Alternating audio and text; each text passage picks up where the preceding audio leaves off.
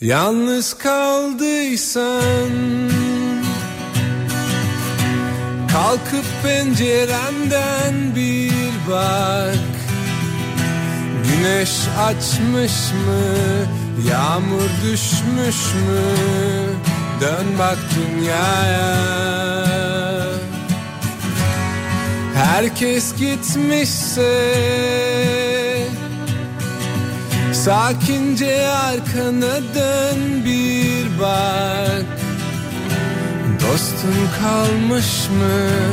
Aşkın solmuş mu? Dön bak dünyaya, dön bak dünyaya.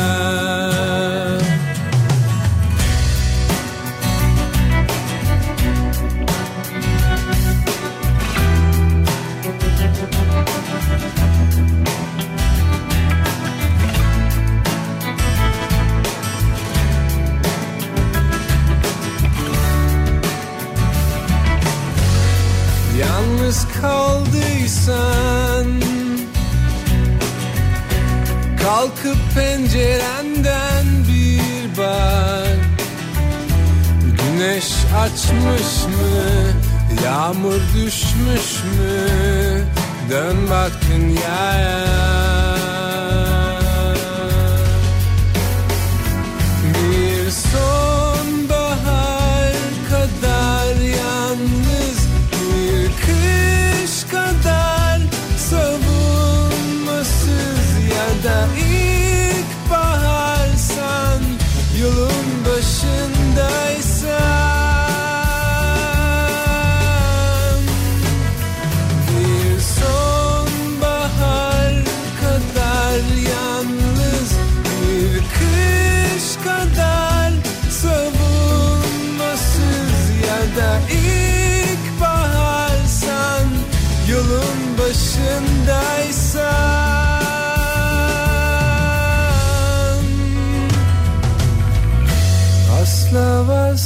vazgeçme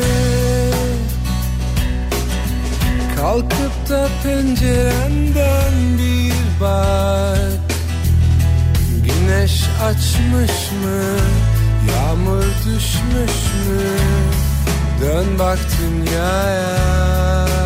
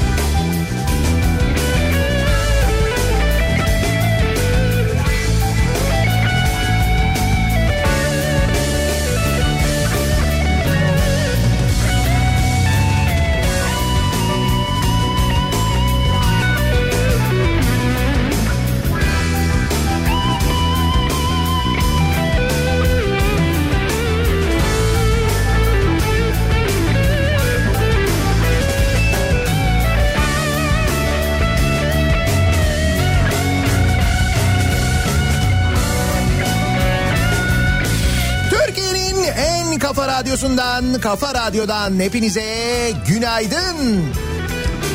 Yeni günün sabahındayız. Günlerden Perşembe. Tarih 6 Ağustos.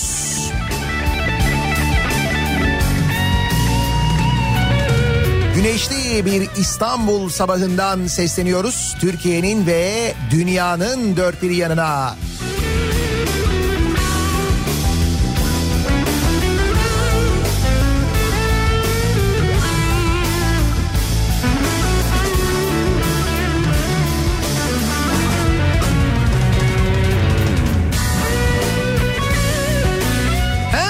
Güneşli hem sıcak geçecek Türkiye genelinde bugün hava.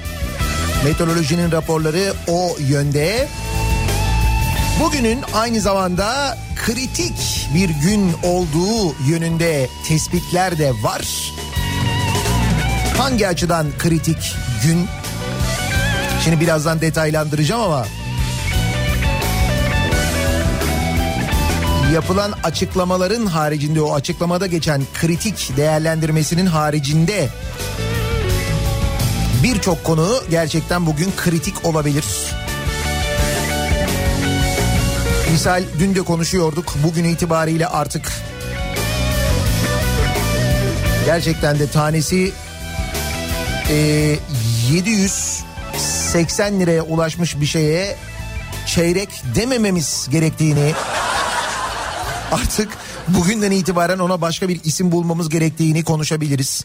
Dün sabah hatırlarsanız konuşuyorduk e, şakasını yapıyorduk altın e, bu kadar da çıldırmamıştı. Çünkü şu anda gerçekten çıldırmış vaziyette. Dün kaç konuşuyorduk böyle 740'lar falan konuşuyorduk herhalde değil mi? 720, 730, 740 öyle bir şey konuşuyorduk.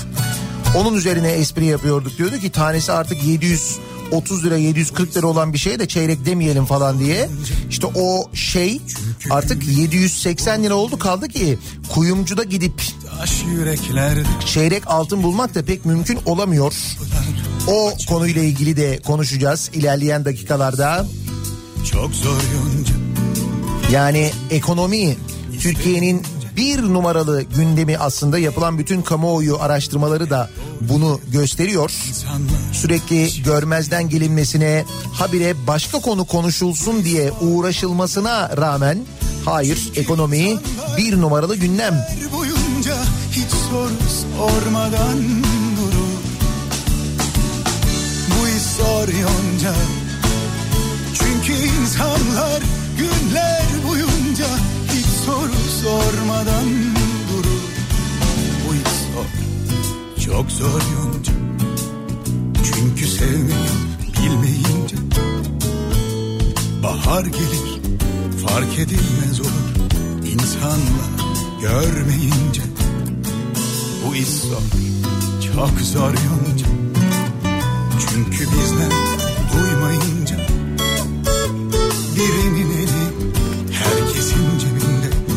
insanlar umursamayınca bu iş zor yonca. Çünkü insanlar yıllar boyunca hiç soru sormadan durur. Bu iş zor yonca. Çünkü insanlar yıllar boyunca hiç soru sormadan durur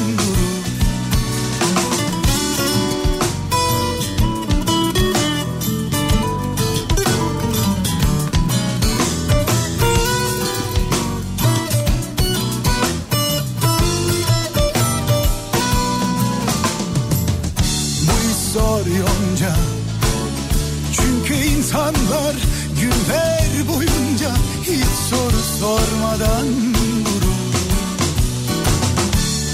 Zor yonca. Çünkü insanlar aylar boyunca hiç soru sormadan durur. Zor yonca. Çünkü insanlar yıllar boyunca hiç soru sormadan durur. Kritik bir gün dedim ya neden kritik bir gün? Bizzat e, İçişleri Bakanı'nın yaptığı bir açıklamaya göre kritik bir gün. E, bugün e, şimdiye kadar yapılan en yoğun denetimin gerçekleştirileceğini bizzat İçişleri Bakanı duyuruyor. Beni hapsedin Yoksa yakacağım gezegeni söyleyin. Çok kararlıyım Çok hevesliyim Her şey tek bir kıvılcıma bakar ben değil Evrenin dışındayım evimde kiracıyım. Sabah sekiz akşam beş arası uykudayım. Kendime yabancıyım kimlikte Sivaslıyım. Ben hiç aşık olmadım toplumla savaştayım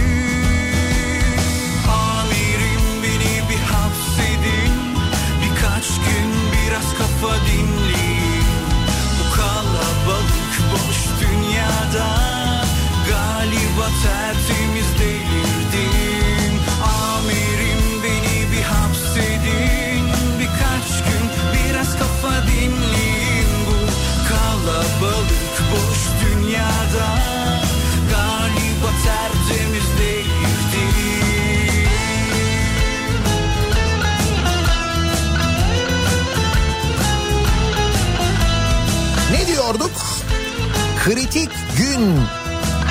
İçişleri Bakanı e, Süleyman Soylu Twitter'dan bir mesaj atmış. Demiş ki bugün yarın diyor bugün için söylüyor. Amirim Tüm Türkiye'de salgınla ilgili bugüne kadar yaptığımız en yoğun denetimi gerçekleştireceğiz. Pazarlar, iş yerleri, marketler, toplu taşıma, yollar, alışveriş alanları, lokantalar, kafeteryalar, ticari taksiler ve tüm yaşam alanlarında hepimiz sahada olacağız. Valiler, kaymakamlar, belediye başkanları, esnaf ve ticaret odaları, kurum müdürlükleri, kolluk, zabıta,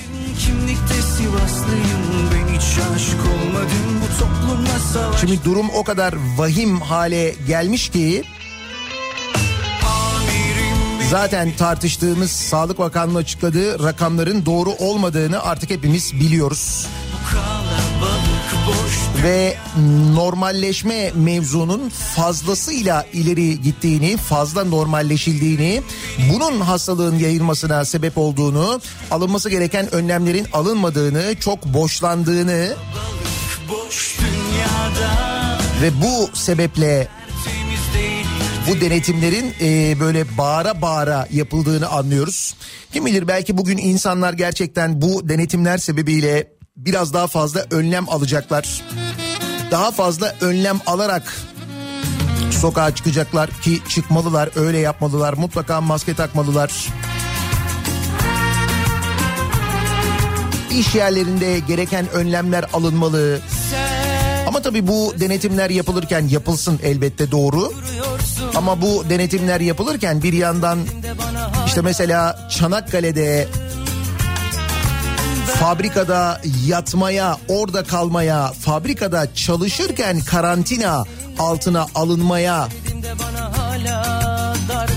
mecbur bırakılan insanlar da görülsün. Orası da denetlenecek değil mi? Mesela ki sayısız iş yerinden böyle haberler geliyor. İşte kimi iş yerlerinde e, virüse yakalandığı halde etrafındaki insanlara test yapılmayan sadece kendisi karantinaya alınan aman e, işe bir zarar gelmesin diye düşünülerek görmezden gelinen durumlar var mesela. Bunlar da denetlenecek değil mi? Öyleyse tamam. Yaşlansan mı, unutulsan mı, unutmasan mı, saklansan da bir köşede benle, yaşlansan mı?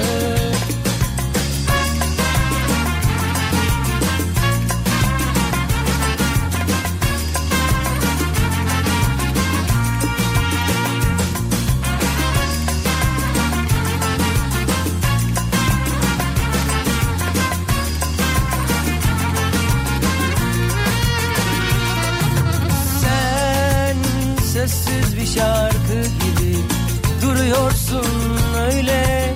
Ne söyledim de bana hala dargınsın. Ben gördüm hatamı paylaştım seninle.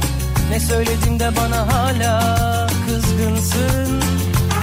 Dün sabah erken uyandım gittim sana. Güller aldım mutlu ol diye Mutlu ol diye.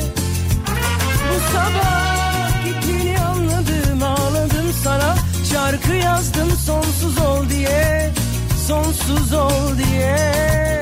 Unutulsan mı Unutmasam mı? Saklansan da bir köşede benle Yaşlansan mı? Unutulsan mı Unutmasan mı Saklansan da bir köşede benle Yaşlansan mı Korona ile ilgili yapılan bir araştırma var. Bu son e, yapılan bir araştırma Ipsos'un 21-27 Temmuz tarihleri arasında 800 kişiyle görüşerek hazırladığı bir yeni araştırma. Ve bu araştırmaya göre e, her 100 kişiden 93'ü kalabalık ortamlarda bulunmaktan endişe ediyormuş. 100 kişiden 93'ü kalabalık ortamlarda bulunmaktan endişe ediyor. Ama endişe kalabalık ortamlarda bulunmayı engelliyor mu? Engellemiyor. İşte izlediğimiz görüntülerden biliyoruz. Keyif için oluşturulan kalabalıklardan bahsediyorum. Mecburiyetten bahsetmiyorum. Katılımcıların yüzde 74'ü Covid-19 salgınının ülkelerin birlikte mücadelesiyle aşılacağını düşünüyor. Yüzde 15'i ise ülkenin kendi gücünün salgını yenmede yeterli olduğunu savunuyor. Yani yüzde 15 düşünüyormuş biz kendi kendimize yeneriz bu hastalığı diye. Yani yerli ve milli. İş böyle e, hastalık mevzuna işte can korkusuna geldiği zaman o yerli ve milli yüzde on beşte kalıyor. E, bunun yanında sağlık çalışanlarına güven tam. Her 100 kişiden 94'ü sağlık, sağlık çalışanlarının işlerini iyi yaptığını düşünüyor. Bu oran 24-28 Nisan tarihlerinde yüzde 99'a ulaşmış. Dişin. Söyler misin mu? Katılımcıların %70'i çevrelerinden birine Covid-19 tanısı konduğunu %70 bu oran çok yüksek. Diğerleri ise çevrelerinde vaka olmadığını dile getirmiş. Yani benim etrafımda hiç vaka yok diyenlerin oranı %30. Dünyada var mıdır hiç yan? Ailesi ve yakın çevresinin tedbirlere özen göstermemesi sebebiyle %75'lik kesimde de endişe varmış aynı zamanda.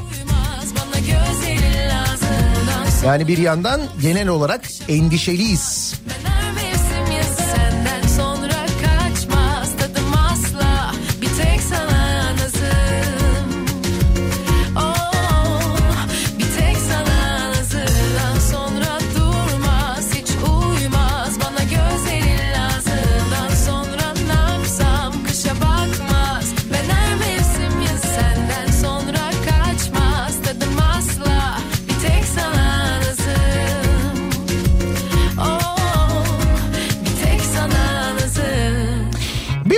Kamuoyu araştırması burada da en önemli sorunu nedir Türkiye'nin sorusu sorulmuş.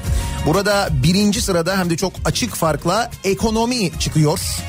Birinci sırada ekonomi var. İkinci sırada Covid-19 çıkıyor. Ki e, ekonomi en en öncelikli sorun, en önemli sorun diyenlerin oranı yüzde 39 iken mesela e, Covid yüzde 17 çıkıyor ikinci sırada. Aşkla. Şimdi ekonomi deyince doğal olarak hemen dönüyoruz. Başta sayın çeyrek olmak üzere. Bak son e, dün gece 23.15 itibariyle altınla ilgili güncellenen fiyatlar şöyle. Bu televizyonlarda gördüğünüz fiyatlar değil. Bizzat böyle altın piyasasındaki perakende satış fiyatlarından bahsediyorum. Çeyrek altının perakende satış fiyatından bahsediyorum. Yani gittiniz kuyumcuya, kuyumcudan çeyrek altın alacaksınız. Dün gece 23.15 itibariyle altın piyasasında perakende satış fiyatları şöyle. Çeyrek altın 798 lira, yarım altın 1596 lira. Cumhuriyet altını tek ata altın 3220 lira. 3220. Gram altında 485 görünüyor. Bu perakende de böyle. Bu arada toptan alırsanız ne kadar fark ediyor? Mesela 3220 diyor ya toptan 3210 lira. Epey bir tenzilat oluyor toptan alınca. Vay arkadaş 798 lira neymiş ya? Bildiğin 800 lira gibi bir şey yani. Demek ki biz yıl sonuna kadar çeyrekte 1000 lirayı görürsek. Aslında o da mantıklı biliyor musun? Çeyrek 1000 tam 4000 olursa Beni anlatacak. işte dördün biri oluyor. Matematiksel olarak da aslında kafamıza tam olarak oturuyor. Ondan da mesela iki sıfır attık mı? Çünkü belli bir sıfır atacağız öyle görünüyor. Atmamız lazım. Gümüş de bu arada 6.90 olmuş. Bir şarkı yeter bana ya da aşkın ateş dansı en sıcak iklimlerden estirmiştik bu romansı.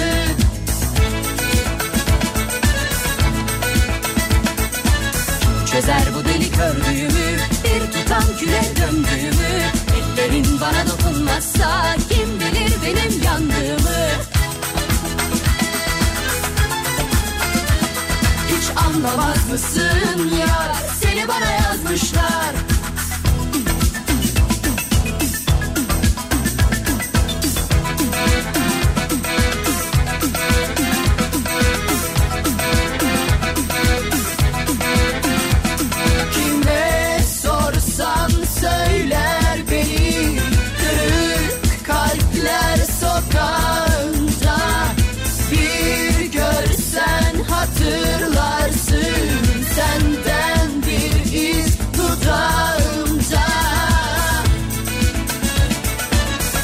çeyreğin 798 lira olduğunu öğrenince gelen mesajlar var. Öyle çeyrek beyle falan geçiştirilecek bir durum değil diyorlar. Çeyrek hazretleri. Heh. Bak güzel bu çeyrek hazretleri olabilir. Genel konsepte de uyuyor. Değil mi? O çok uzun zamandan beri bakmadığınız, yerinde duruyor mu diye kontrol etmediğiniz belki bir tanıdığın düğününe giderken hani acil lazım olur da açık kuyumcu bulamayız. Evde bir kenarda dursun dediğiniz o çeyrek var ya. Heh, işte o duruyor mu yerinde? O çok önemli artık söyleyeyim de.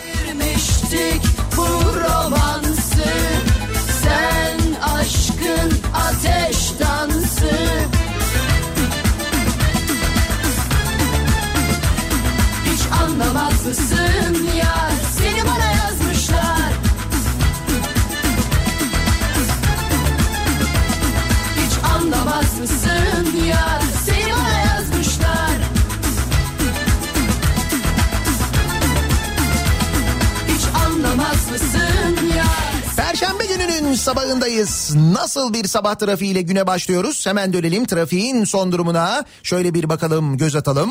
Kafa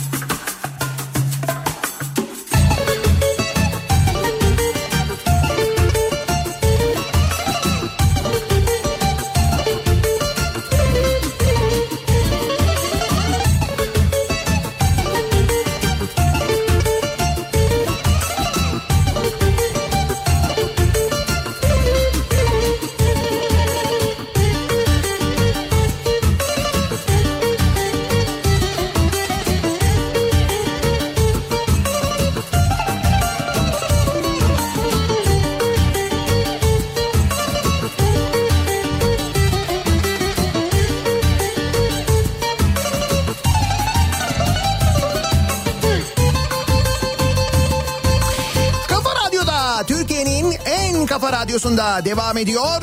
Daiki'nin sonunda Nihat'la muhabbet. Ben Nihat Sırdar'la Perşembe gününün sabahındayız. Yedi buçuğu geçtik. Çok sıcak bir gün olacak yine Türkiye'nin büyük bölümünde kavurucu sıcaklar olacağı yönünde meteorolojik öngörüler var. Antalya'da bizi dinlemekte olan dinleyicilerimiz için de önemli bir bilgi bir hatırlatmamız var. Hemen şimdi hatırlatalım. Daikin'le birlikte indirimler veriyoruz ya. İşte bugün Antalya'da gün içinde en yüksek hava sıcaklığı hissedilecek en yüksek hava sıcaklığı. Ki onu meteorolojinin tahminlerinden hemen söyleyebiliyoruz.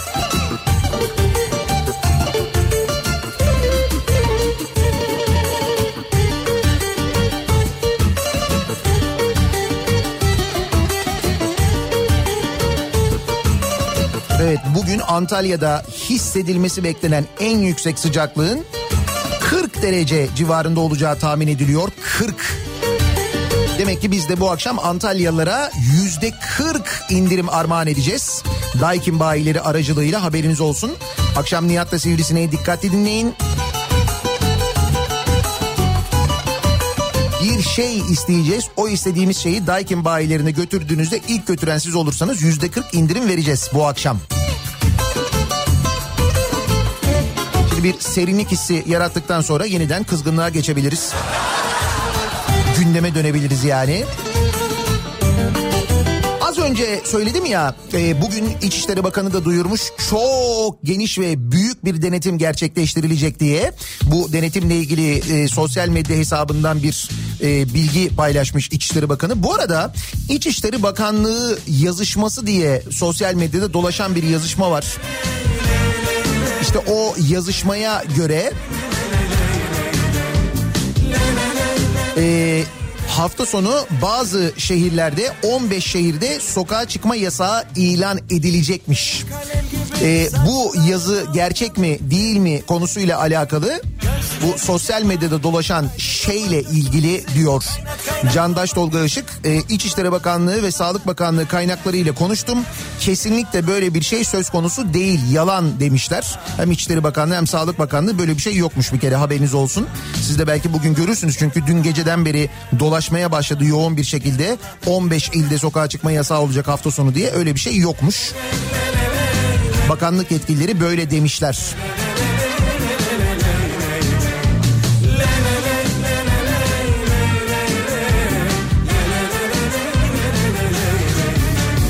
Yeter artık yeter Ve dünyanın en çok konuştuğu konulardan bir tanesi malum e, Beyrut'taki patlama. Dün sabah yayınında söylemiştim henüz kesinleşmemişti ama sonrasında belli oldu. E, işte ilk 3000 tona yakın amonyum nitrat meğer e, e, Beyrut limanında depolanmış. Bir e, 2013'te yakalanan bir gemide bu amonyum nitrat ele geçirilmiş. Gemiye el konulmuş. Sonra geminin içinde bekletilmesi tehlikeli bulunarak e, depoya kaldırılmış. Fakat e, bir depoda bu kadar fazla 3000 ton amonyum nitratın bulunması üstelik bu deponun hemen yanında mühimmat depolarının olmasının tehlikeli olduğu büyük tehlike yaratabileceği e, Lübnan'da Lübnanlı yetkililer tarafından defalarca daha büyük yetkililere söylenmiş. Önlem alınması gerekirken oradan taşınması gerekirken taşınmamış ve bu ihmal neticede böyle büyük bir faciaya sebep olmuş vaziyette. Şu andaki görüntü o. Bir sürü komplo teorisi konuşuluyor üzerine ama belli ki bir ihmal e, var aslında. Ne kadar da e, tanıdık geliyor değil mi? Yani böyle defalarca yapılan uyarılara rağmen alınmayan önlemler, bu alınmayan önlemler sebebiyle meydana gelen facialar, bu facialar sonrası hayatını kaybeden insanların hayatlarını kaybetmeleriyle kalmaları sadece ne kadar tanıdık geliyor. İşte coğrafya kaderdir diye bir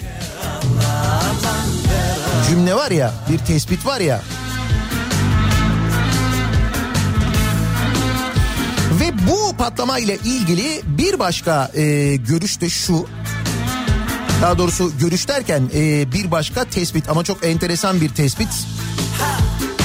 İşte bütün dünya işte hayatını kaybeden insanların şokunu yaşarken o görüntülerin çünkü birçok görüntü var. İşte birisi düğün için fotoğraf çekimi yapıyor. Bir yerde güvenlik kamerası görüntüsü var. Bir yerde arabanın içinden birisi o patlamayı çünkü ilk e, yangın oluyor, ilk patlama oluyor. Onu görüntülerken insanlar o daha büyük patlama gerçekleşince birçok görüntü kaydı da var aynı zamanda. Şimdi insanlar onu izlerken o görüntülerin şokunu yaşarken Sanayi ve Teknoloji Bakanı Mustafa Varank e, sosyal medya hesabından şöyle bir açıklama yapıyor. Beyrut'taki patlamayı Kanal İstanbul'un Türkiye için stratejik güvenlik meselesi olduğu şeklinde yorumluyor.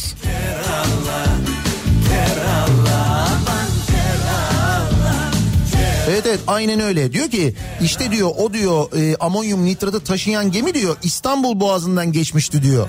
Tehlikenin farkında mısınız diyor. O yüzden diyor Kanal İstanbul'un ne kadar gerekli olduğunu görüyor musunuz diyor. Şimdi e, hakikaten insanlar böyle hani can derdindeyken e, orada yaşananlar falan konuşulurken Beyrut can derdindeyken meseleyi bu şekilde değerlendirmenin acayipliği bir tarafa tarafta da şöyle bir şey var. E, şimdi bu Kanal İstanbul yapılırsa ki bence yapılamayacak ama de ki yapıldı. Yani o kadar vakit olmayabilir onun için söylüyorum.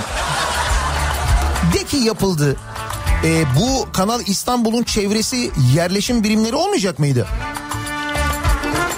Öyle ya e, işte Katar emirinin annesi aldığı, ötekinin dayısı aldığı, ötekinin amcası aldığı, berikinin emmisi aldığı. Yabancılar etraftan arazileri aldılar. O araziler şimdi 3'e 5'e katlandı falan. Bu arazileri niye aldılar? Buralar çayır çimen olsun üzerine mısır ekelim falan diye almadılar herhalde değil mi? Oralara konut alanları yapılacak, şehirler yapılacak. Daha geçen konuşmuyor muyduk? O yüzden imar planları değiştiriliyor diye. E peki bu gemi mesela İstanbul Boğazı'ndan geçerken tehlikeli de e, Kanal İstanbul'dan geçerken tehlikeli olmayacak mı? Orada patlarsa ne olacak? Hadi bunu düşünmedik. Hadi bunu düşünmedik. Gerçi bunu düşünmeyince bu kadar detay düşünür müyüz? Mesela Montreux Boğazlar Sözleşmesi diye bir şey var. Montreux Anlaşması diye bir şey var. O Montreux Anlaşması'na göre sen hiçbir gemiyi buradan geçeceksin diye zorlayamıyorsun. Boğazdan geçme hakkı var. Peki bu durumda e, gemiler sizce para ödeyerek oradan mı geçerler yoksa para ödemeden buradan mı geçerler? Ayrıca oradan geçmek mi daha kolay buradan geçmek mi daha kolay? Bunu da kaptanlara sormuşlar biliyor musunuz? Bu İstanbul Boğazı'ndan geçen kaptanlara tecrübeli kaptanlara sormuşlar. Tecrübeli bir tanker kaptanı demiş ki kati şekilde İstanbul Boğazı'ndan geçmeyi tercih ederim demiş. Baş kılavuz kaptan Saim e, Oğuz Ülgense gemilerin, tankerlerin Kanal İstanbul'dan emniyetli geçeceğini hiç kimse söylemesin. Bilakis tehlike daha büyük boyutta demiş.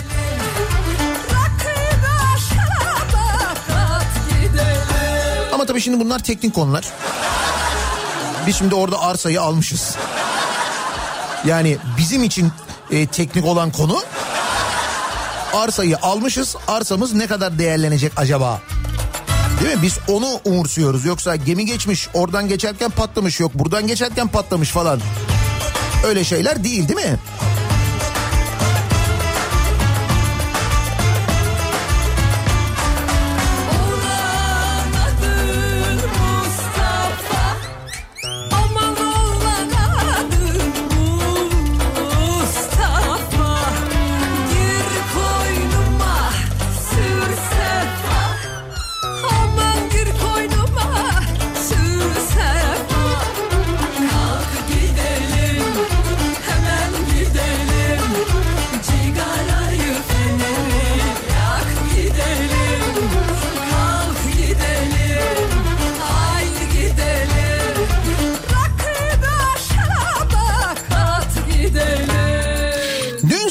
Konuşmuştuk. Dinleyicilerimiz de hatırlatmışlardı. Türkiye'nin birçok ilinde kadınlar İstanbul Sözleşmesi uygulansın diye meydanlara çıkacaklar demiştik. Dün nitekim Türkiye'nin birçok kentinde bir araya geldiği kadınlar İstanbul Sözleşmesi'ne ilişkin tartışmalar sürerken yüzlerce kadın Türkiye'nin sözleşmeden çekilmesi tartışmasına tepki göstermek için İstanbul, Ankara, İzmir, Eskişehir, Hatay, Samsun'da toplandılar. Ve maalesef e, tahmin ettiğimiz maalesef tahmin ettiğimiz görüntü ki ben dün sabah da söylemiştim. İnşallah kadınlar kadınlara şiddet uygulanmasın İstanbul Sözleşmesi uygulansın diye e, sokaklara çıktıklarında meydana çıktıklarında şiddet görmezler demiştim ama maalesef öyle olmadı. İzmir'de İzmir Alsancak'ta toplanan kadınlara polis müdahalesi oldu ve kadınlara şiddet uygulayan da bizzat kadınlar oldu biliyor musunuz? Daha da dramatik olanı evet kadın polisler İzmir Alsancak'taki eylem yapan kadınlara müdahale ettiler. Bu arada kadınlar ne eylemi yapıyorlar, ne diyorlar? Mesela bir yerleri kırık kırıp döküyorlar mı? Hayır. Birisine hakaret ediyorlar mı? Hayır. Diyorlar ki kadına şiddet uygulanmasın. E, İstanbul Sözleşmesi uygulansın. Kadına şiddet engellensin diyorlar. Bu kadar mesela bu kimi rahatsız edebilir?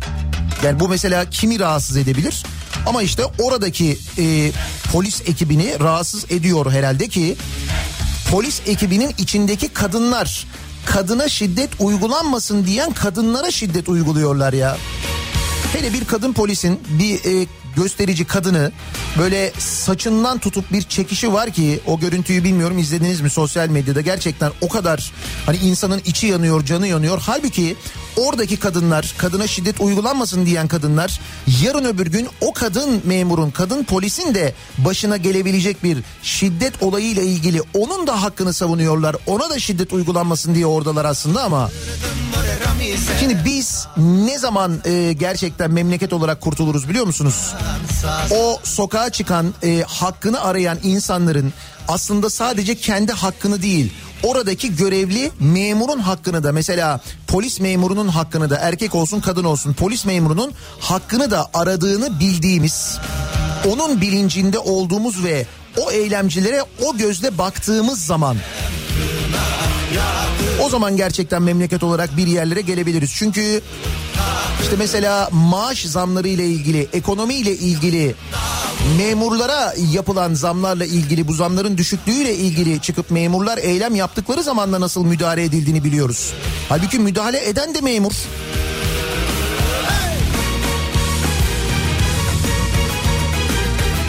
Yani bunu nasıl nasıl anlatacağız? Nasıl bunu öğreneceğiz?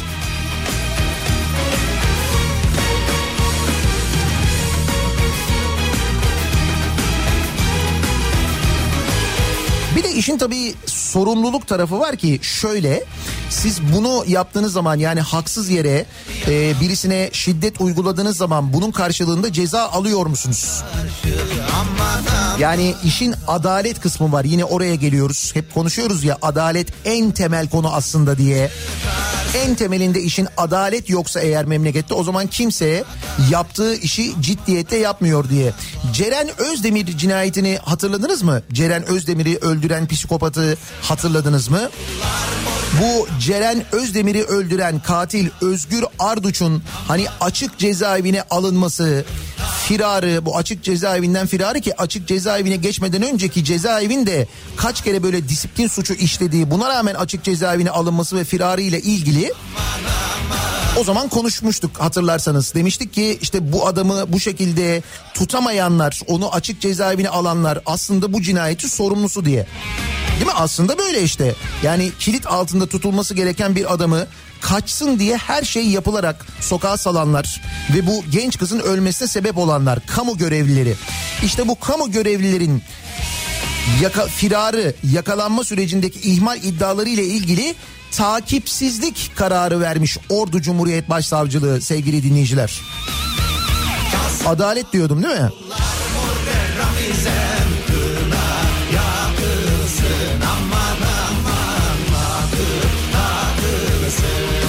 Bu katil 6 hücre cezası, 2 etkinlik yasağı olmak üzere 8 disiplin dosyası olmasına rağmen açık cezaevine alınmış.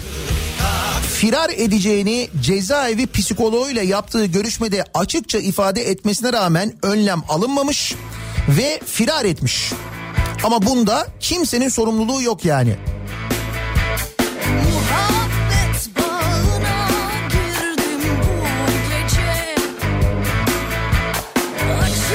İşte diyorum ya adalet ne kadar mühim, ne kadar önemli bir şey. Herkes için adalet. Yarın öbür gün senin başına geldiği zaman ya da senin adalete ihtiyacın olduğu zaman değil. Her zaman adalet çok mühim, çok önemli. Sana göre eğilip büküldüğü zaman iyi ama o eğilip bükülme sana zarar verdiği zaman değil. Ki bunun yakın tarihte de sayısız örneği var değil mi?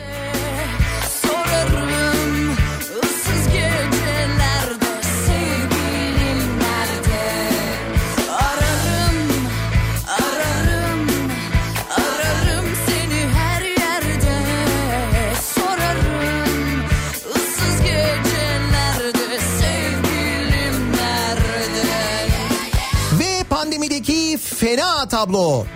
Ankara'da günde 1400 vaka var. Daha ne kadar saklanacak diye sormuş Isparta Milletvekili Aylin Cesur. Sağlık Bakanlığı endişeliyim diyor. Biz 8 aydır endişeliyiz. Günlük vefat 19, vaka binlerde açıklanıyor. Oysa sadece Ankara'da günlük vaka 1400 civarında ki dün sabah konuşmuştuk hatırlarsanız. Ankara Tabip Odası da benzer bir açıklama yapmıştı. Sadece Ankara'daki vaka sayısı günde binin üstünde diye. Biz Türkiye'nin toplamında bin diye açıklama duyuyoruz Sağlık Bakanlığı'ndan.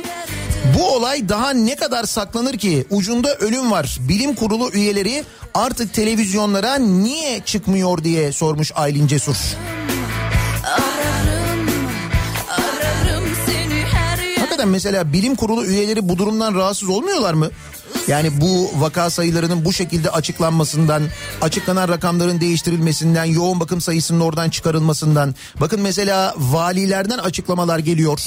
Birçok validen, birçok şehrin valisinden mesela valiler, belediye başkanları, Adıyaman Belediye Başkanı Süleyman Kılınç sosyal medya hesabından e, demiş ki bu işin şakası yok. Hastaneler ve yoğun bakımlar doldu demiş. Mesela Adıyaman'da hastaneler ve yoğun bakımlar tamamen dolmuş. Bizzat belediye başkanı açıklıyor bunu. Ki doğuda birçok ilden, güneydoğuda birçok ilden benzer haberler geliyor. Konya'da mesela Konya valisi demiş ki bir e, şehir hastanesi daha olsa yetmez böyle giderse demiş. Konya'daki durum da böyle. sorarım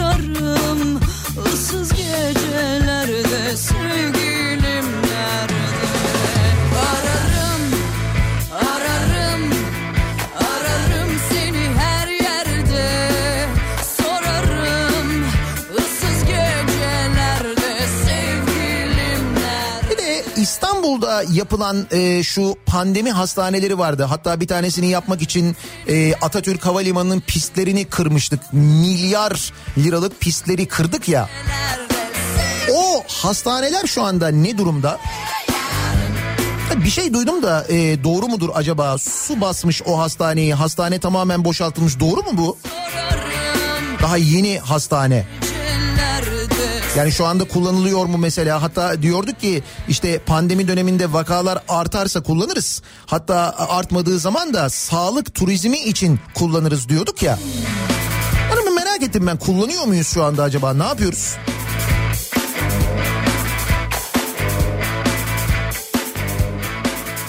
Bir de bir şey daha var onu da merak ediyorum bilmiyorum merak ettiğim e, için zaman zaman kendime de e, kızıyorum acaba merak etmesem mi diyorum ama yine de miktar büyük olduğu için merak ediyorum.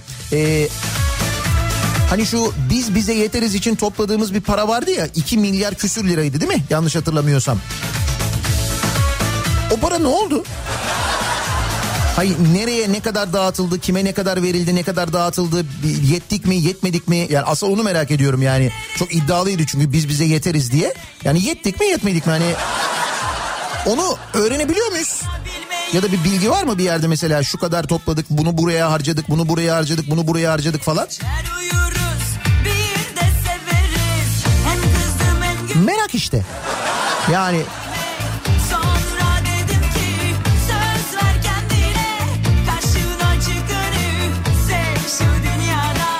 Numaralı gündem maddesi diyorum ya tüm kamuoyu araştırmalarında aynı sonuç çıkıyor. Türkiye'nin bir numaralı sorunu ekonomi diyor. Bütün araştırmalar, kamuoyu yoklamaları. Biz işte o gündemden onu düşürmek için neler neler yapıyoruz ama olmuyor, düşmüyor. Çeyrek hazretleri. Piyasalar yangın yeri.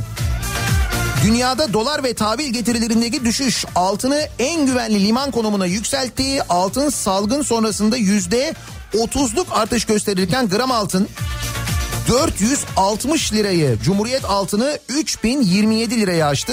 Bu tabi gazetelerde yazan. Gazeteler bunu yazdıktan sonra da bir şeyler oldu. Öyle Cumhuriyet altını gidip 3027 liraya falan alamıyorsun. 3200 liralar civarında şu anda. Yani gidip perakende aldığın zaman böyle. Merkez Bankası'nın azalan döviz rezervleri enflasyonun çift tanelerde kalmaya devam etmesine rağmen politika faizinin indirilmesi de liradaki erimeyi hızlandırdı. Dolar 7.04, euro 8.36'yı gördü. Bakayım an itibariyle ne? Dolar 7.05, Yaşarız Euro'da 8.37 şu anda.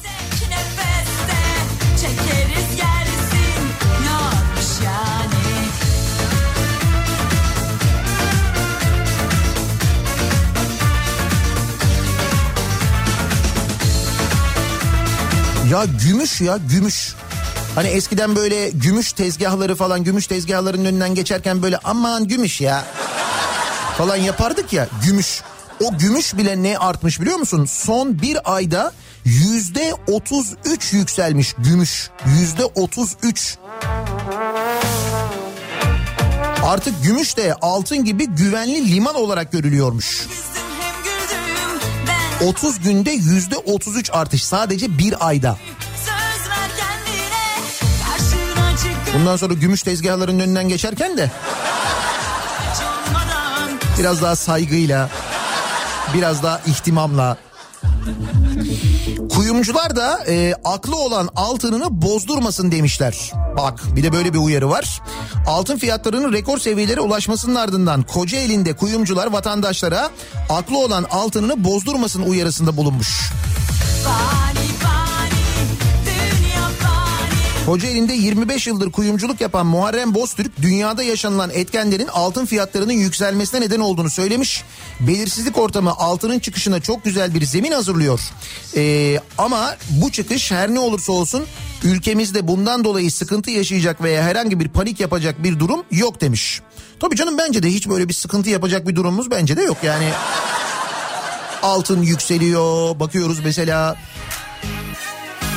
İşsizlik hat safhaya çıkmış. TÜİK yine böyle romantik romantik rakamlar açıklıyor.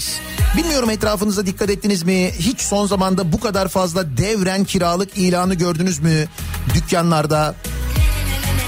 Ama bir panik yok yani. Okunmamış kitaplar ama ciddi Asık asık yüzü insanlar Da yüreğine kadar kilitli Gülümseme ne günaydın. Yok E tabi üçüncü sayfada olay çok.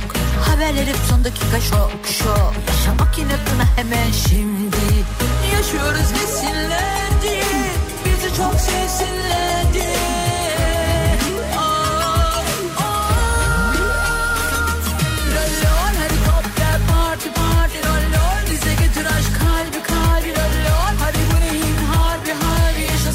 sabah ekonomiyle ilgili bir son durum e, kontrolü yapalım istiyorum. Şimdi konuşuyoruz. İşte çeyrek altın 800 liraya dayanmış vaziyette. Dediğim gibi etrafta bakıyoruz. Devren kiralık iş yeri ilanları acayip artmış durumda. İşsizlik almış başını gidiyor. Hiç öyle TÜİK'in açıkladığı gibi değil işsizlik rakamları biliyoruz. Yani geçen yılın e, işte Haziran ayına göre bu yıl Haziran'da işsizlik düştü deniliyor. Ama geçen yılın Haziran ayına göre işsizlik maaşı başvurusu ikiye katlandı deyince o öteki veri biraz böyle bir boşa düşüyor gibi oluyor ya. Sizin etrafınızda durum nasıl acaba? Siz etrafınızda nasıl görüyorsunuz? Ekonomiyle ilgili sizin gözleminiz nedir? Sizin durumunuz nedir acaba diye biz de bu sabah dinleyicilerimize soruyoruz. Bahçesi Ekonomiyle ilgili bu sabah son durumum yapıyoruz. Konu başlığımızı, tabelamızı, hashtagimizi.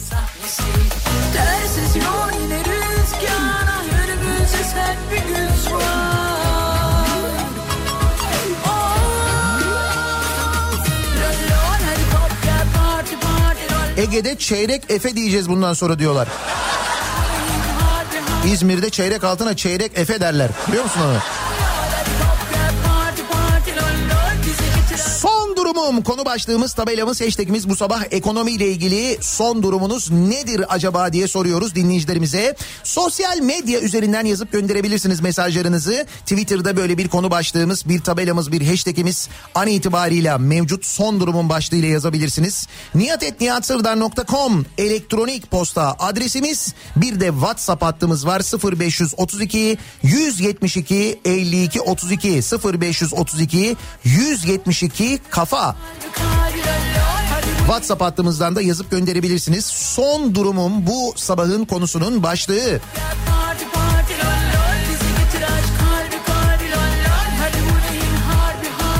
Bir ara verelim. Reklamların ardından yeniden buradayız.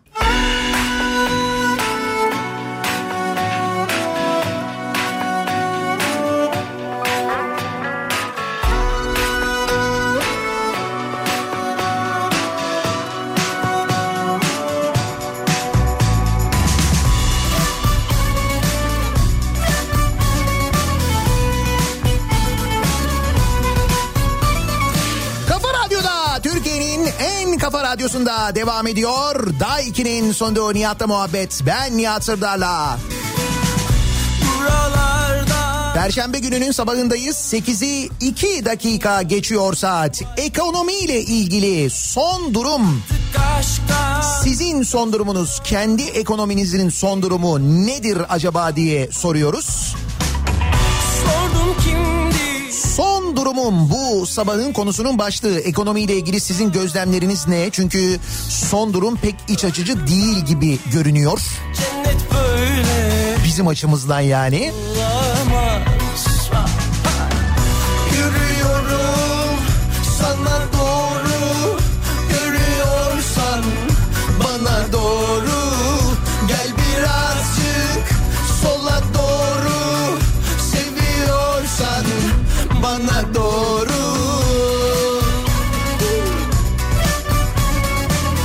Bir anda o sabahı hatırladım.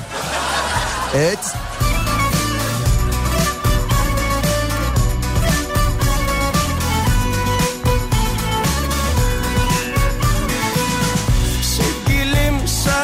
Son durumum para yok daha ne olsun diyor mesela Erol.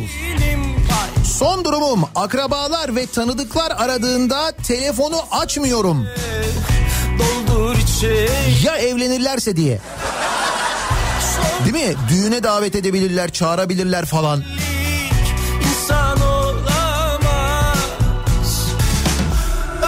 Ne sen sor ne biz söyleyelim mahvettiler demiş mesela bir dinleyicimiz. Şimdi sizi mi mahvettiler? Öyle herkesi mahve- mah- mahvetme durumu yok. Öyle bir şey yok. Sizin belki durumunuz öyle olabilir ama bak mesela arkadaşın durumu gayet iyi. Kim o arkadaş? Hani hatırladınız mı bu İstanbul seçimlerinden hemen sonra e, Haydarpaşa ve Sirkeci Garları ihalesi tartışması olmuştu. Hatırladınız mı o tartışmaları? İstanbul Belediyesi hem Haydarpaşa hem de Sirkeci Garı ihalesini alıp buraları kültür merkezi yapmak istediğini söylemişti. Ama öyle yapılmamıştı. Eski belediye çalışanı birinin kurduğu şirkete verilmişti o ihaleler hatırladınız mı? Heh. Haydarpaşa ve Sirkeci Garları ihalesini alan H. Avni Önder bu kez de Beyoğlu Belediyesi'nin spor malzemesi almak için açtığı ihaleyi almış. Nasıl? Şimdi gördüğün gibi senin durumun pek iç açıcı olmayabilir ama Canikos'un durumu her zamanki gibi on numara. Beyoğlu Belediyesi'nin spor malzemesi almak için açtığı ihaleyi kamuoyunun Haydarpaşa Garı ihalesinde tanıdığı Hezarfen Danışmanlık Şirketi'nin sahibi Hüseyin Avni Önder'e ait başka bir şirket kazanmış. Neymiş? Guguk Doğa Sporları E-Ticaret Sanayi Limited Şirketi. Guguk Doğa Sporları mı? Hani ihale komisyonu isim çok komik olduğu için acaba vermiş olabilir mi yoksa? Allah aşkına yine başlama. Deli deli gönlüme seni beni koymak zor. Bir ileri iki geri gider. Ötesi de berisi de yansın boş koy. Son durumum. Ne yapacağız be Kamil modu açık kaderimizi yaşıyorum. Bu moddasınız yani.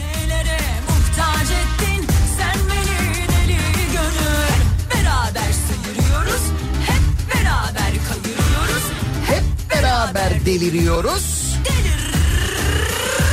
Son durumum çeyrek altına Hazreti çeyrek demeye başladım.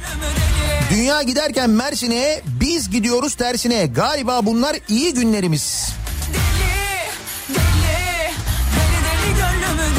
Son durumum en basitinden sabahları çubuk kraker çok severim ve alırım. Geçen seneye kadar 25 kuruşken şu anda 1 lira.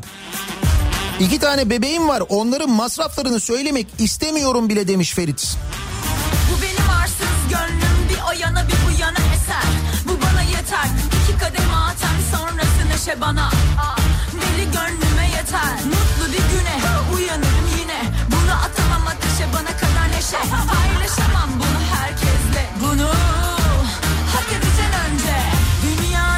Ee, İzmir'de bizi dinleyenler için bir bilgi. Karşıyaka Çiğli istikametinde çevre yolu katılımı öncesinde sol şeritte yerde bir e, at yatıyormuş. Muhtemelen araç çarpmış diyor.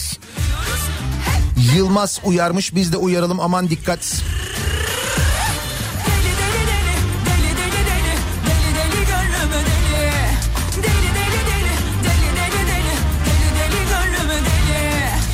Ekonomi çok iyi bence diyor mesela. Bir dinleyicimiz eskiden 3 yıldızlı otele gidemiyorduk tatile. Şimdi Marmaris, Alanya 5 yıldız geziyoruz hep. Paramız değer kazandı. Almanya'dan selamlar. Tamam sonunda anladık mevzuyu evet. Ne kadardı siz 8 8.38'de çarpıyoruz şu anda sizin kazandığınız parayı evet. Mesela Midilli'de isyan çıktığını biliyor musunuz? Yunanistan'ın Midilli adasında Türkiye'ye e, düzenli yapılan feribot seferlerinin yapılmaması ada halkını isyan ettirmiş. Neden? Çünkü ada halkı ihtiyaçlarının çok büyük bölümünü o feribot seferleriyle hem Ayvalık'a hem de Küçükkuyu'ya yapılan feribot seferleriyle karşılıyormuş. Şimdi bu pandemi sebebiyle bu seferler durdurulunca e, feribot seferleri yapılmayınca e, Midilli adasında isyan çıkmış. Çünkü ana karadan geliyormuş malzemeler. Tabii ana karadan gelince euro ile geliyor. Yani Yunanistan'dan euro ile geliyor. Onlar gelip bizden e, euroyu TL'ye çevirip alışveriş yaptıkları için. Geldiğimiz noktaya bak. Vay be. Son durumum, e, son durumumuz gayet iyi. Enflasyon düşük, işsizlik yok denecek kadar az. Devlet kurumlarıyla çalışıyorum. Ödemem 14 ay. 14 ay vadeli mi çalışıyorsunuz? Daha ne olsun ama emin olun Eylül, Ağustos'tan daha eğlenceli olacak.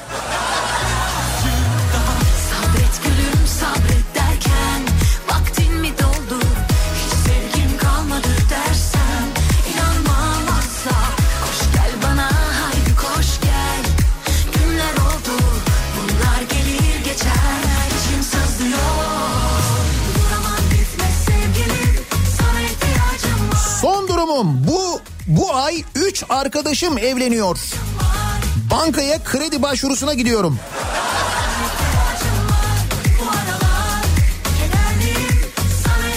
Onlarınki de insafsızlıkmış canım. Aynı anda 3 arkadaş aynı ay içinde evlenir mi ya? Hiç mi düşünmüyorlar etraflarını yani? Nihat Bey Ayasofya açıldı. Siz de abartıyorsunuz durumu.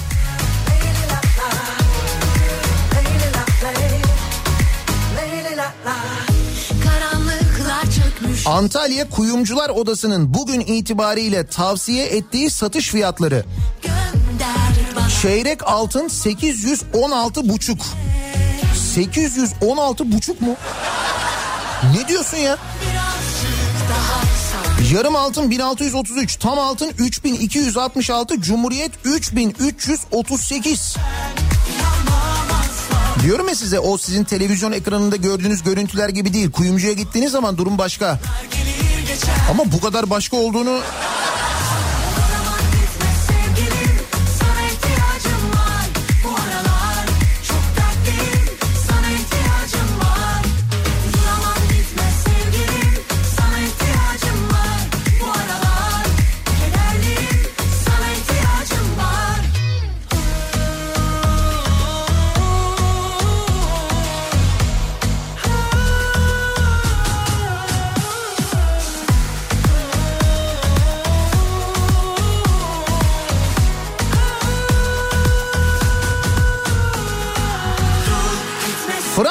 Durumu anlatmak isterim.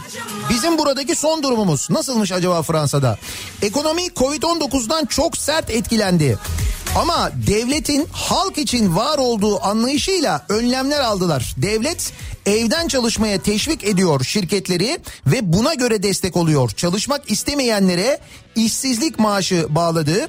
Çocuk yardımlarını ve eğitim yardımlarını arttırdı. Kirasını ödeyemeyenleri ev sahipleri evden atamasın diye kanun çıkardılar. Tatile gitmek isteyen düşük gelirlere tatil çekleri gönderdiler.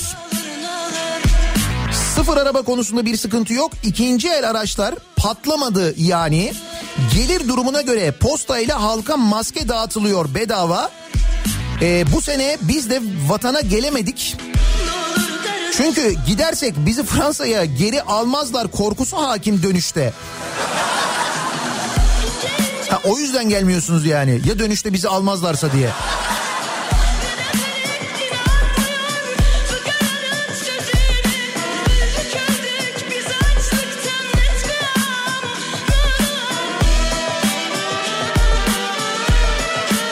Son durumum yeğenin sünneti var. Hanım illa çeyrek takmak lazım dedi. Gram altına zar zor ikna ettim. Yani son durumum ucundan azıcık.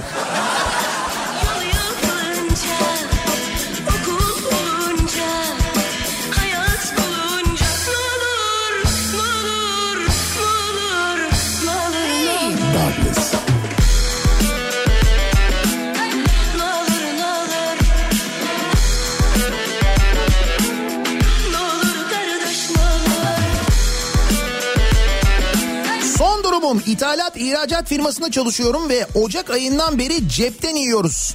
İlave gümrük vergileri ve ithalatlar küresel belirsizlikle ihracatlar durdu. Kimse nakdini bir yere bağlamak istemiyor.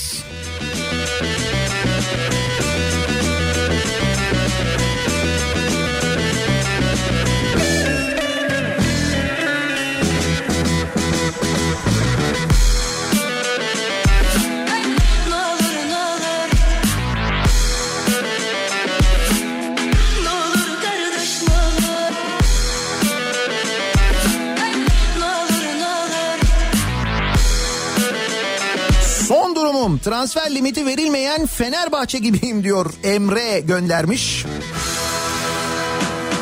Son durumum kızımı okula kaydettiremiyorum. 720 lira valilik onaylı bağış istiyorlar. Heh, geldik mi o bağış dönemine? Valilik onaylı bağış neymiş ya? Valilik onaylamış mı yani bu bağışın istenmesini okul tarafından? Hangi valilikmiş bu? Hangi şehirmiş? Ve hangi okulmuş acaba çok merak ediyorum. Şimdi e, bu bağış meselesi konuşulmaya başlanacak okul kayıtlarında. E, bağışın yanında çeşitli listeler hazırlanacak ki ben o listelerden birkaç tanesini gördüm. Şimdi her sene istenen işte e, Arap sabunu efendim işte e, tuvalet kağıdı, kağıt havlu falan gibi o listelere kolonyalar ve dezenfektanlar eklenmiş vaziyette. Velilerden şimdi onları istiyorlar. Yani Milli Eğitim Bakanlığı gönderemiyor okullara dezenfektanları veliden istiyorlar.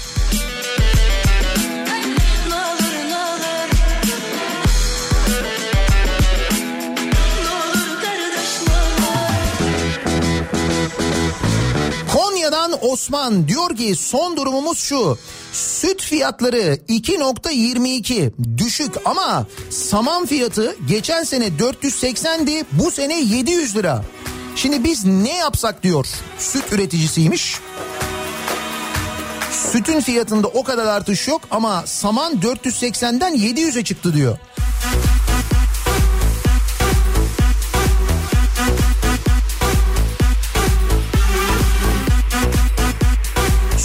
Son durumum eve bir kamyon borcam sipariş ettim. Buralar çok değerlenecek. Ben de aynı fikirdeyim. Geçen arkadaşlara söylüyordum. Gümüşü de kaçırdık bari borcam alalım diye ama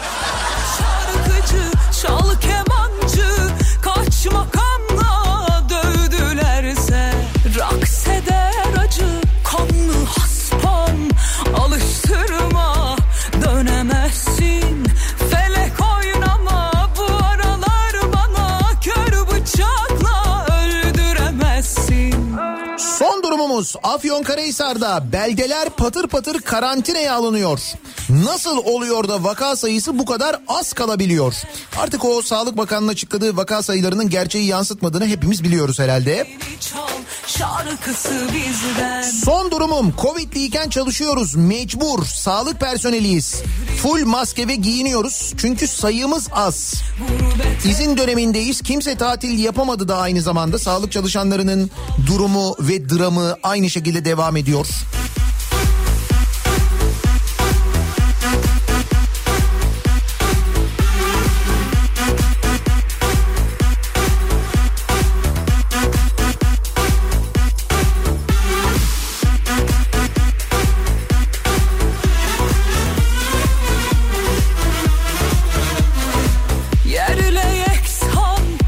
Samer Çevik diyor ki turizm denince neden sadece yerli turizm akla geliyor? Antalya, Kapadokya, Kuşadası kan ağlıyor. Kaçma Turizm sektörü çok fena durumda. Son durum bu turizmde. talibiz uykulara Neşeli şarkılara İncecik o sızı geçmiyor Hep var o O sızı buralarda Ekonomide son durum çok kötü. Uluslararası bir şirkette ara kademe yöneticiyim. Firmam ürünlerine zam yapıyor. Ben bireysel durumumuzu düşünüyorum. Markete girmeye korkuyoruz. İnsanlar işsiz, gelecek için ciddi karamsarım. Nasıl düzelecek bu durumumuz acaba? Valla ben şimdi o söylemesi gereken birilerinin yaptığı açıklamalara bakıyorum. Oraya bakarsan uçtuk uçuyoruz yani. Çok acayip bir döneme girdik. Önümüzdeki dönem Türkiye dünya yıldızı olacak falan deniyor da.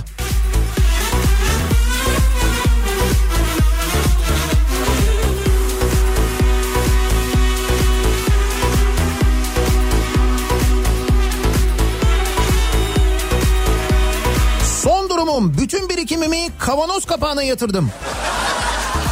Geçen sene kara borsaya düşmüştü. Altından sonra bence en iyi yatırım. Evet değil mi bu e, konserve kapağı bulunamamıştı. Yine aynı mevsim geldi şimdi. Yine işte domatesler alınacak, kışlık domates, salça falan yapılacak. Onlar hazırlanacak. Onlar kavanozlara konulacak. O kavanozlara da kavanoz kapağı ihtiyacı olacak. Hakikaten bu nasıl aklımıza gelmedi ya? Ne kadar aldınız kavanoz kapağını? Kaçtan?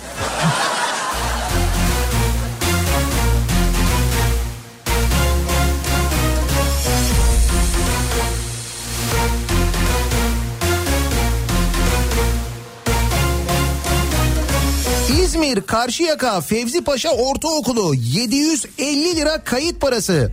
Kaymakamlık uygun görmüş. Anaokulu kayıt parası ayrıca çocuğunun öğrenci olmasını istiyorsan bir 750 daha. Artık böyle uygunluk da var yani. Kaymakamlık uygun görüyor, valilik uygun görüyor. Bakanlık uygun görmüyor. Ama kaymakamlık ve valilik uygun görebiliyor. Böyle bir yönteme mi geçtik bu sene kayıt işinde?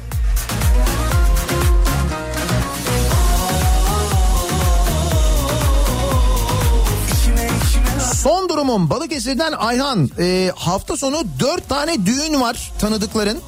Acilen hafta sonu sokağa çıkma yasağı bekliyorum. Ya kusura bakmayın gelecektik aslında ama yani bütün hazırlığı hay Allah ya.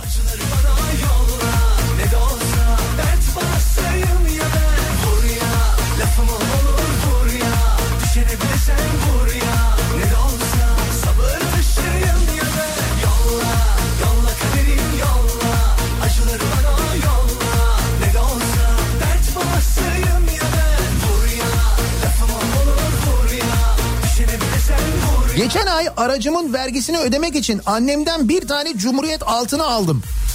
Amacım faize girmesin fazladan borçlanmayayım diyeydi. Aylık 10 lira faiz ödeyecektim. Son durumum şimdi anneme fazladan 600 lira borçlandım. İşte bunlar hep ekonomiyi bilmemekten Osman. Yani halbuki yetkililer söylüyorlar değil mi?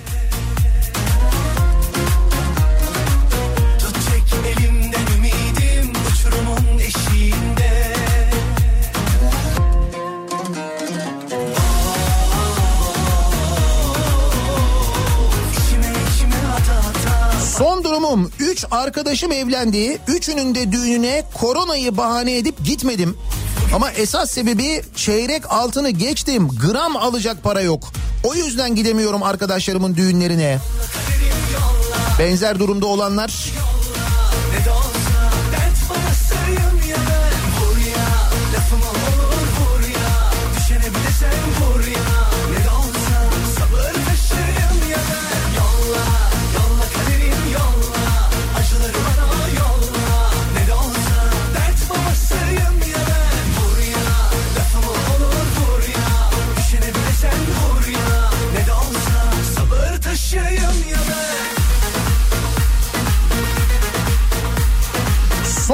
şu aile sağlığı merkezine elini kolunu sallaya sallaya gelen korona pozitif hastaya bile maske takması konusunda uyarıda bulunuyoruz.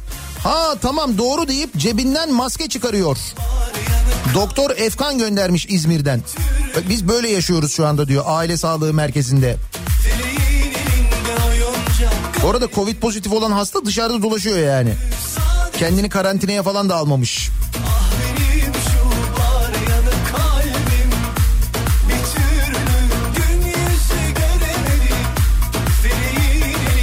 Sene önce evlendim. Yaklaşık 6 ay önce ev almak için eşimle karar aldık.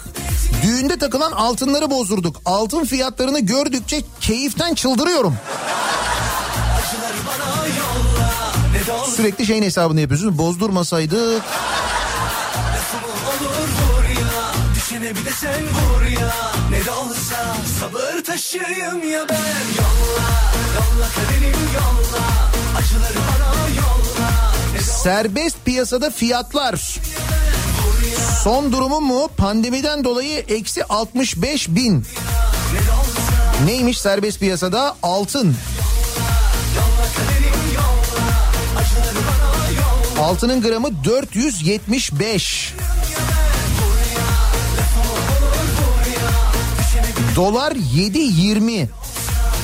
Serbest piyasada böyle mi şu anda? Dolar 7.20, Euro 8.49. Serbest piyasada böyleymiş. Bak sterlini söylemiyorum ha. Moralimiz bozuldu. Yalnız bu sterlin 10 lira olunca ne olacak acaba ya? Şu şu anda 9.39 biliyor musun sterlin? 9.39.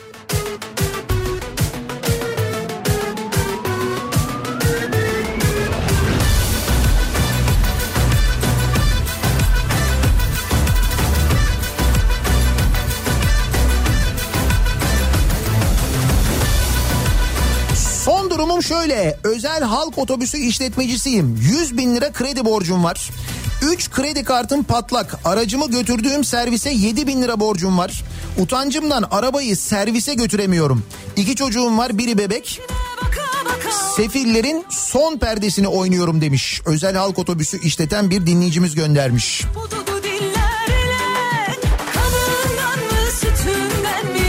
Ben kafamda sabit kura geçtim. Kafanda. Doları 12 lira, euroyu 15 lira, sterlini 20 lira, çeyreği 1000 liraya sabitledim. Sıfır enflasyonla takılıyorum. Bir ay kafam rahat. Son durumum bu diyor Çağlar. Nerelere gideyim nasıl edeyim sen aklımı tut ya Rabbi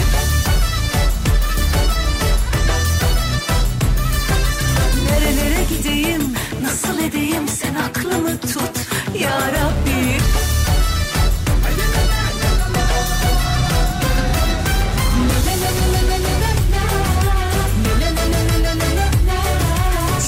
Son durumum şu. Şöyle düşünüyorum. Mars'ta da hayat böyle mi acaba? Böyle değilse bile biz gidip bozarız böyle yaparız merak etmeyin. Biz hallederiz onu bütün dünya olarak.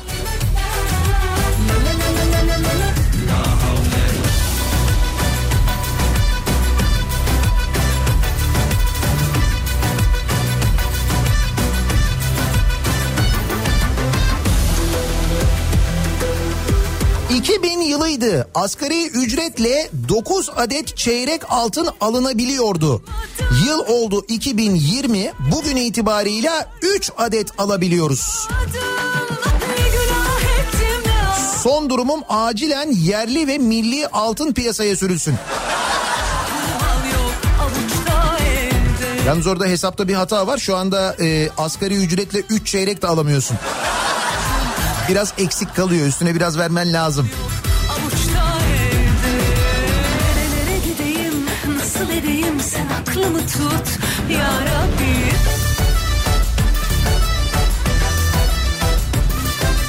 Nerelere gideyim? Nasıl edeyim? Sen aklımı tut. Ya Rabbi. Son durumum. Altın ve döviz artışı bizim oğlanın bezine mamasına etkiyi ne zaman gösterir diye düşünüyoruz.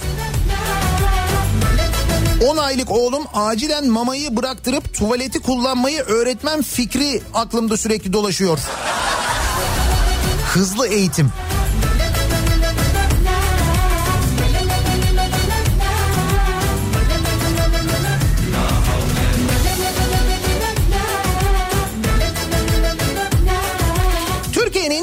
Numaralı gündemi yapılan tüm kamuoyu araştırmalarında aynı sonuç çıkıyor. Ekonomi herkesin derdi, herkesin gündemi.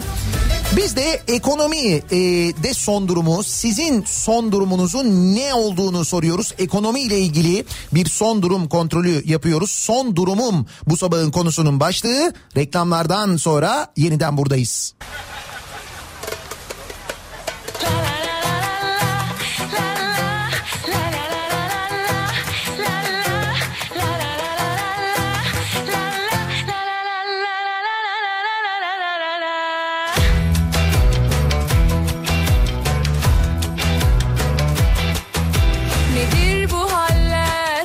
Açıl yeter Ne kaçak ne göçek ne tuzak E aman of slalom hep hep hep zigzag Kafa Radyo'da Türkiye'nin en kafa radyosunda devam ediyor. Daha 2'nin sonunda Nihat'la muhabbet. Perşembe gününün sabahında ben Nihat Sırdar'la ekonomide son durumumuz ne acaba diye konuşuyoruz bu sabah. hadi açıl yeter Ne kaçak ne göçek ne tuzak Bir numaralı sorunumuz, bir numaralı gündemimiz ekonomi sonucu çıkıyor tüm kamuoyu yoklamalarında.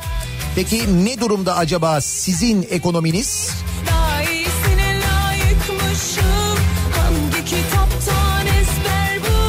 Miş miş miş de la la la la la la Serkan göndermiş diyor ki son durumum şu çocuklara dersleri izlemeleri ve ihtiyaç olduğu için laptop almam gerekiyor. Fiyatlar altın ve döviz yükselişi derken pandemi öncesi ortalama 4000-5000 aralığındayken şimdi fiyatlar iki katına çıktı. Yani son durum çocukların sınav soruları gibi ucu açık.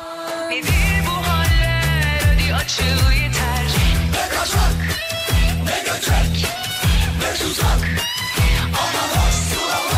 Durumum geçen ay bozdurduğum 4 çeyrek altına yanıyorum. Öyle yanan çok var.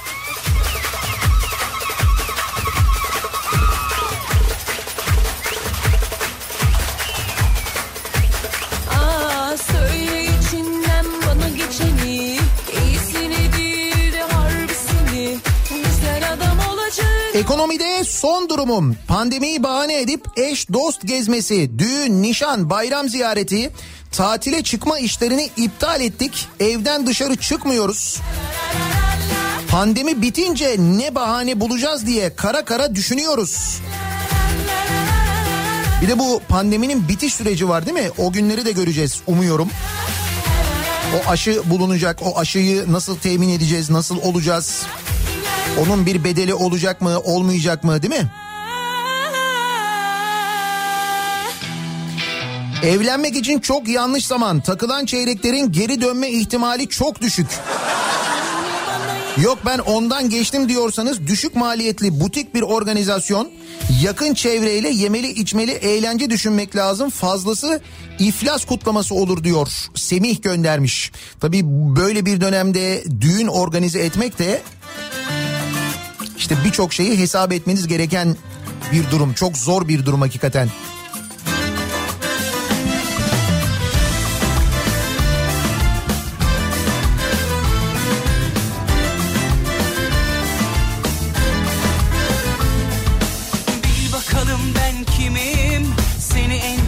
Eğer TOKİ'den ev aldıysanız son durumunuzu bir kere daha kontrol edin. Çünkü dere yatağına ev yapmış olabilirler. Samsun'daki olayı hatırlıyor musunuz? Samsun'da 2012 senesinde bir sel felaketi yaşanmıştı. Hani TOKİ konutları dere yatağına yapıldığı ortaya çıkmıştı.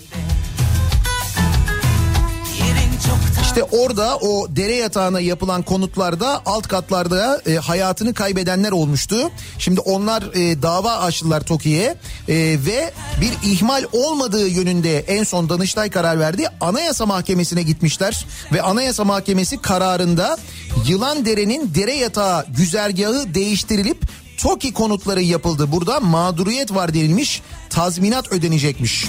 Ama bunu Anayasa Mahkemesi vermiş bu kararı. Ondan önceki tüm yargı mekanizmaları hayır burada ihmal yok demiş. Dere yatağına konut yapıldığı halde bizzat TOKİ yapıyor bu arada konutu. Dere yatağına. Samsun 2012. 2020 değişen bir şey var mı?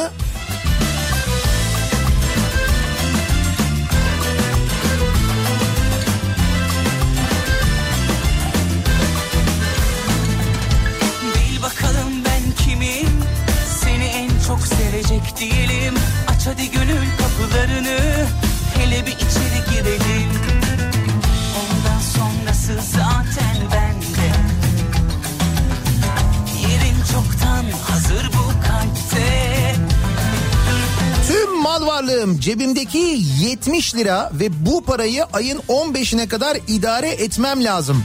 Son durumum bu maalesef diyor bir dinleyicimiz. Her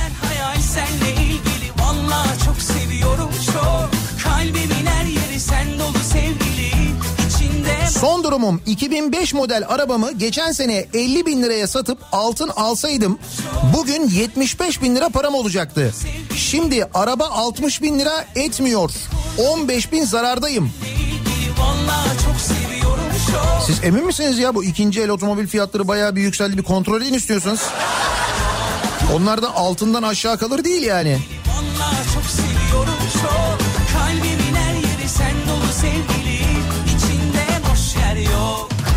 İçimde boş yer yok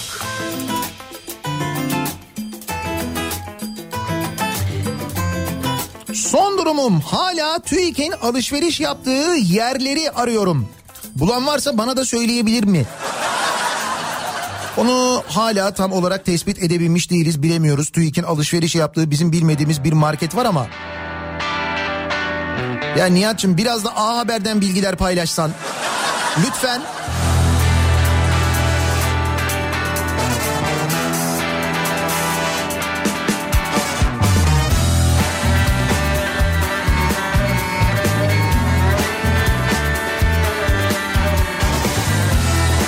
Aydın'dan Elif diyor ki çiftçilikle uğraşıyoruz. Kiraz topladık. 2 liradan toptan verdik. 10 liraya sattı alıcılar. Düşünün ne gübreyi karşılayabildik ne ilaçlama ücretlerini. Anlayacağınız son durumumuz bu. Borç içindeki çiftçilerden sadece biriyim diyor. Ve bütün dünya tarımın gelecekte ne kadar önemli olduğunu, çiftçiliğin ne kadar mühim olacağını konuşuyor. Biz tarım alanlarını da kaybediyoruz. Tarım işiyle uğraşanları da kaybediyoruz aynı zamanda. Niye? Çünkü Tarım Bakanı diyor ki paramız var ithal ederiz ya. Hiç.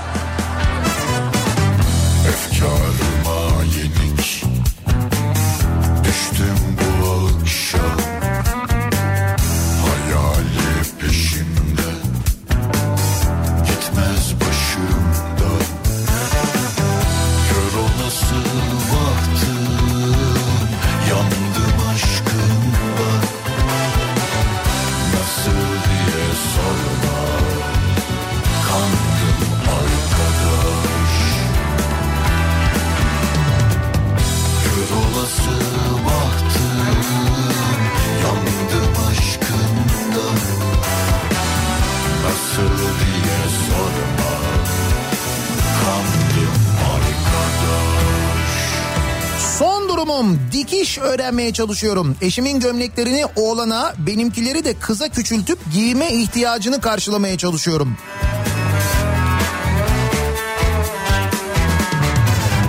Ne kadarı da sormuş Hayat yolunda Düşe kalka yorulmuş Ben psikoloğum. Bu ekonomik çıkmazdan dolayı ben de artık milli piyangodan para çıkar mı? Öyle olur mu, böyle olur mu diye düşünmeye başladım. Ve bu psikolojim açısından pek uygun değil. Kendi kendinize teşhis de koymuşsunuz. Ama bence yakında işleriniz açılır ya. Ya bu bizim psikolojimizi düşünüyorum çünkü de etrafıma bakıyorum böyle.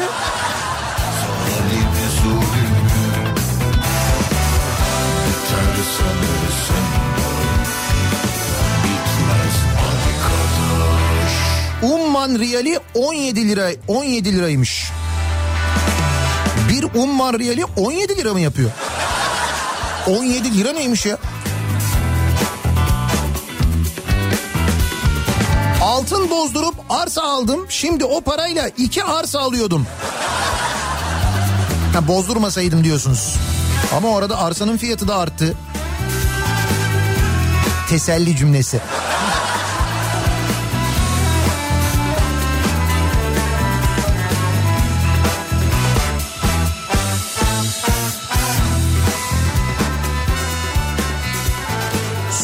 Durumum evde 3 kişiyiz. Ben işsizim, ablam işsiz. İkimiz de mühendisiz ama 76 yaşında olmasına rağmen mecburen hala babam çalışıyor. Babam dükkanı devretmek istiyor ama alacak kimse çıkmıyor. Ayrıca ablamın evlenme planı var ancak iş bulamadığından o da mümkün görünmüyor şimdilik. İşte son durumumuz bu demiş. muhteşemdi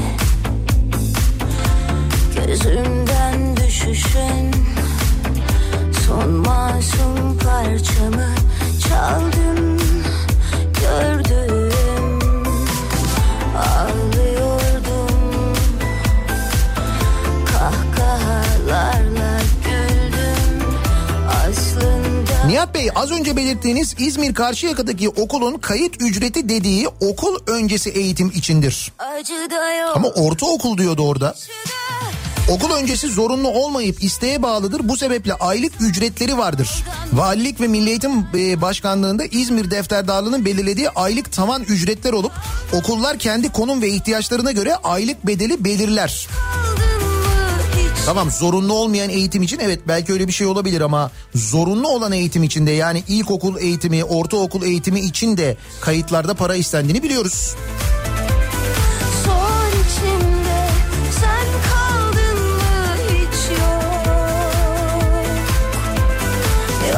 İçimde korku var mı hiç yok İşte buyurun İzmir'de başka bir okul. Ee, Güzel Yalı İlköğretim Okulu.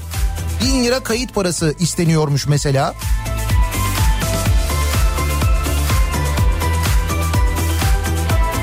O kayıt işlerinde önümüzdeki günlerde daha ne paralar, ne ücretler, ne listeler çıkacak ortaya. İşte buyur bak hemen bir tane liste geldi. İzmir Karşıyaka Zübeyde Hanım İlköğretim Okulu'nun listesi. kalbime gömdüm Biz aynıysak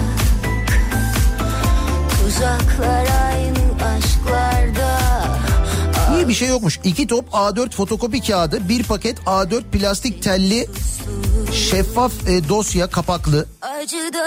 Bu kadar mı ya? Bu iyiymiş. Şey kalmadıysa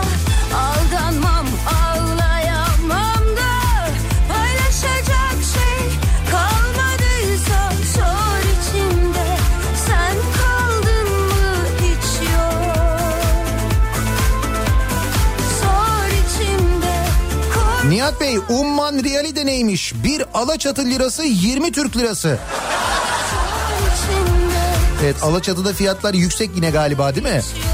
Kuveyt dinarı da bu arada 23 lira olmuş. Biz 17'ye şaşırıyorduk da 23 lira.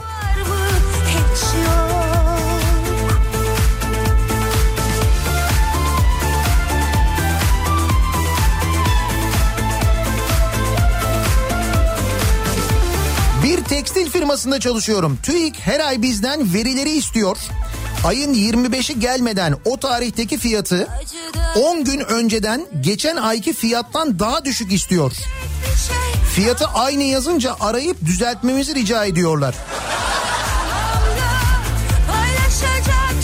Nasıl ben anlamadım. TÜİK şimdi sizden veri istiyor, fiyat istiyor. Siz fiyatı yazıp gönderiyorsunuz. Ee, bunu düşük yazın gönderin mi diyorlar.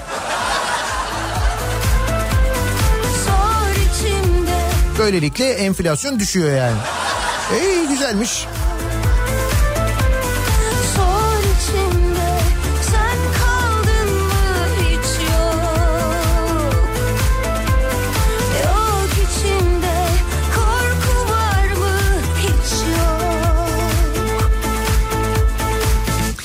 Ekonomide son durum ne? Son durumumuz ne diye konuşuyoruz. Bir ara verelim.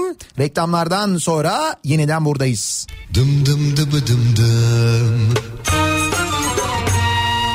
Dım dım dıbı dıbı dım.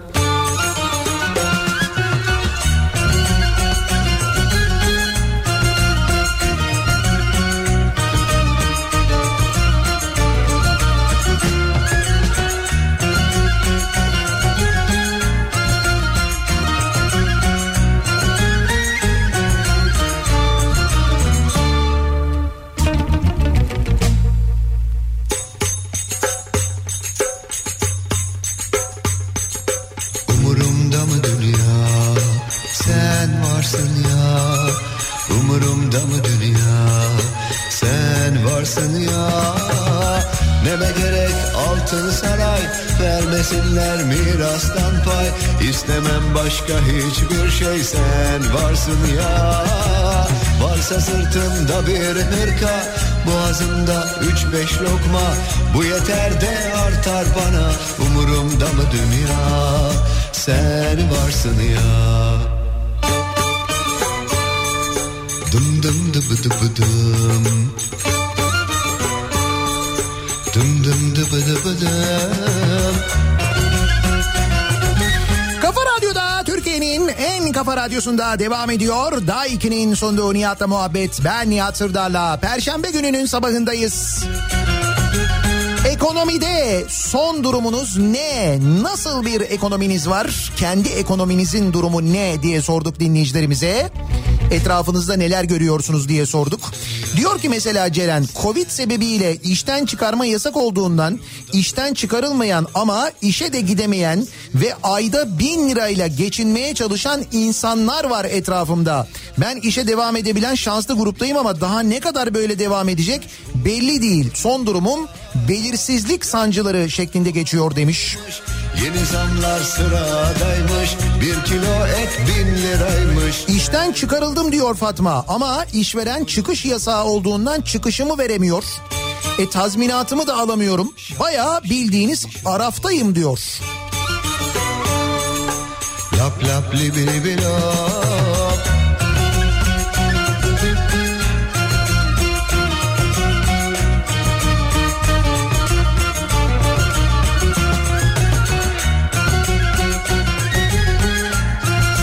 Bir dinleyicimiz de kızmış. Hocam uzatmayın işte devletin okullara verecek ödeneği yok. Devlet şu anda Ahlat'ta saray yaptırıyor. Neyi tartışıyorsunuz? Boş işlerle uğraşmayın demiş ya. Sen Aslında dediği doğru değil mi? Okullara ödenek veremiyoruz. Milli Eğitim Bakanlığı'na ödenek ayıramıyoruz. Milli Eğitim Bakanlığı okullara dezenfektan gönderemiyor. Velilerden istiyor. Ama mesela Ahlat'a saray yaptırıyoruz değil mi? Bu boğuşmak neye yarar ki Kime kalmış dünya sanki Dert edinmem hiçbir şeyi Sen varsın ya Umurumda mı dünya Son durumum YouTube'da evde altın yapımı isimli videonun çıkmasını bekliyorum. Bir tek o yok değil mi? Yani evde altın nasıl yapılır videosu yok. Altın günü diye çıkıyor. Ben arattım onu.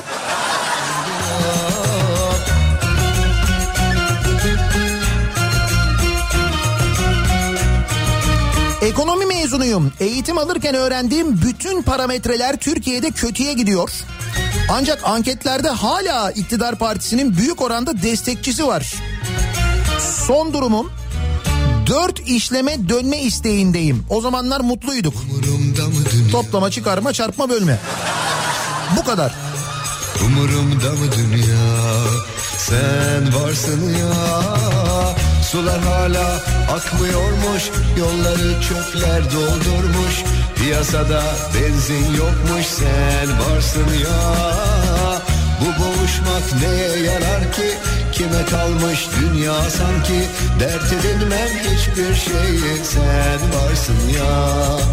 Umurumda mı dünya Programımızın sonuna geliyoruz. Mikrofonu Kripto Odası'na Güçlü Mete'ye devrediyoruz. Türkiye'deki ve dünyadaki ve piyasalardaki son gelişmeleri birazdan dinleyeceksiniz Kripto Odası'nda. Bu akşam 18 haberlerinden sonra eve dönüş yolunda Sivrisinek'le birlikte ben yeniden bu mikrofondayım. Tekrar görüşünceye dek sağlıklı bir gün geçirmenizi diliyorum. Hoşçakalın.